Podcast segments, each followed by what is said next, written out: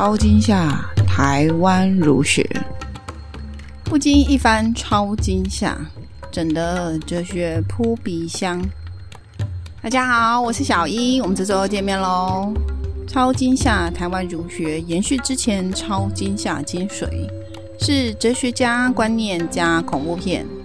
这一系列将精选十位台湾儒学者，我认为属于代表人物的，介绍给大家。在代表人物的身份选定上，以移民定居台湾或生于台湾的学者为首要考量，且具有儒学论点与台湾有关联的为此次收罗对象。在这系列中，不会重复谈论新儒家大师，因为如果真的想听新儒家大师的介绍，可以去收听上一系列哦，叫做《超惊吓新儒家》。希望大家能喜欢这一系列我用心制作的台湾儒学者介绍。绝对是市面上最创新，还没有订阅成哲学新媒体会员的，赶快去订阅哦！请以实际行动支持我们。在讲故事之前，我先来自我介绍一下，我是小英，专业是儒家、台湾儒学、儿童哲学，致力推广儒学的哲普转译。目前在中央大学哲学研究所担任助理教授。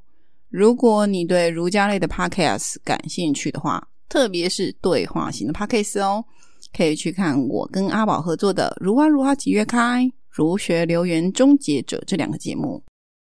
如果你想理解中国哲学人物，超惊吓系列是你可以收听的选择。如果你听过第一季《超惊吓中国哲学》，第二季《超惊吓新儒家》，那你就会知道这一系列是我的嗜好加专业的结合。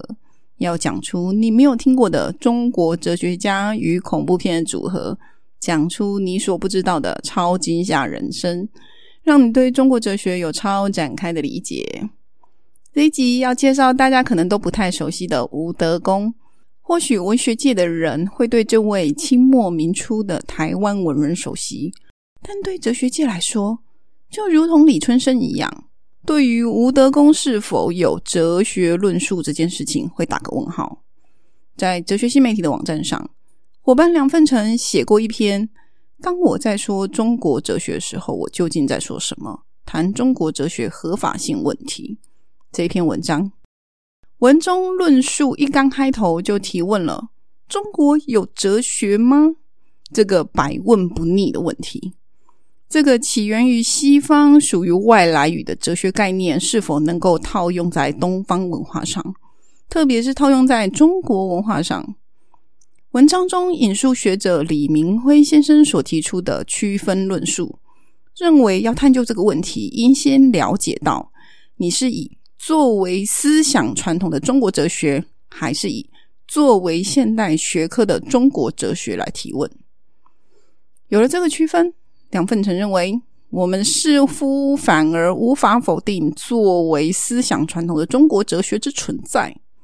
不过，这又预设了出现在中国的思想传统有被称之为哲学的资格这样提问的前提下展开。这样下去，中国哲学的合法性将会一直被追问下去。梁奋成最后在文章以游戏来作为小结。认为先给哲学下定义，并不因此有助于哲学问题的探讨，反而是从事特定的哲学探讨之后，我们才知道，在这种探讨进入下是如何理解哲学的。如果我们用同样的思路来思考，以外显的形式来看，吴德公的确具有儒家经世致用特质，在论述上也掌握了孔子的原则做实践。因此，划定他为台湾儒者应该是可以的。与吴德公反复论述传统之优点的特质，我选了二零二一年上映的美国恐怖片《鬼佬》相搭配。这是一部属于心理恐怖的恐怖片，画面一点都不血腥，真的是一部老少咸宜的恐怖片啊！故事描述一家四口去海滩度假。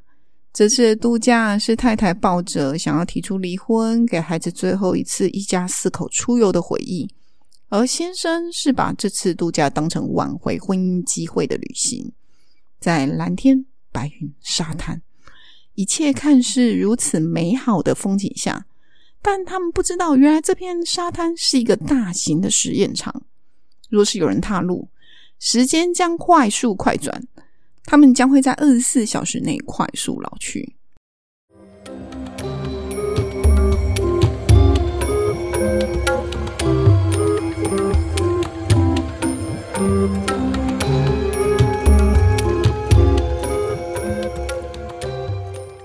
本集是会员集，还不是哲学新媒体会员的人，请赶快去订阅我们哦！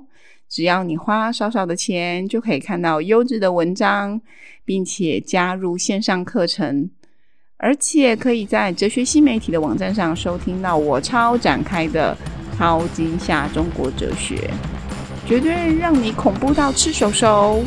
别犹豫，快点订阅下去！我是儒学专业恐怖片成瘾的小英。希望你会喜欢这一系列制作。还没有订阅成哲学新媒体的听众，赶快去订阅哦，就可以解锁这一系列超惊吓台湾儒学，理解属于我们台湾自己的哲学思想。我们超惊吓台湾儒学，下次见。超惊吓台湾儒学。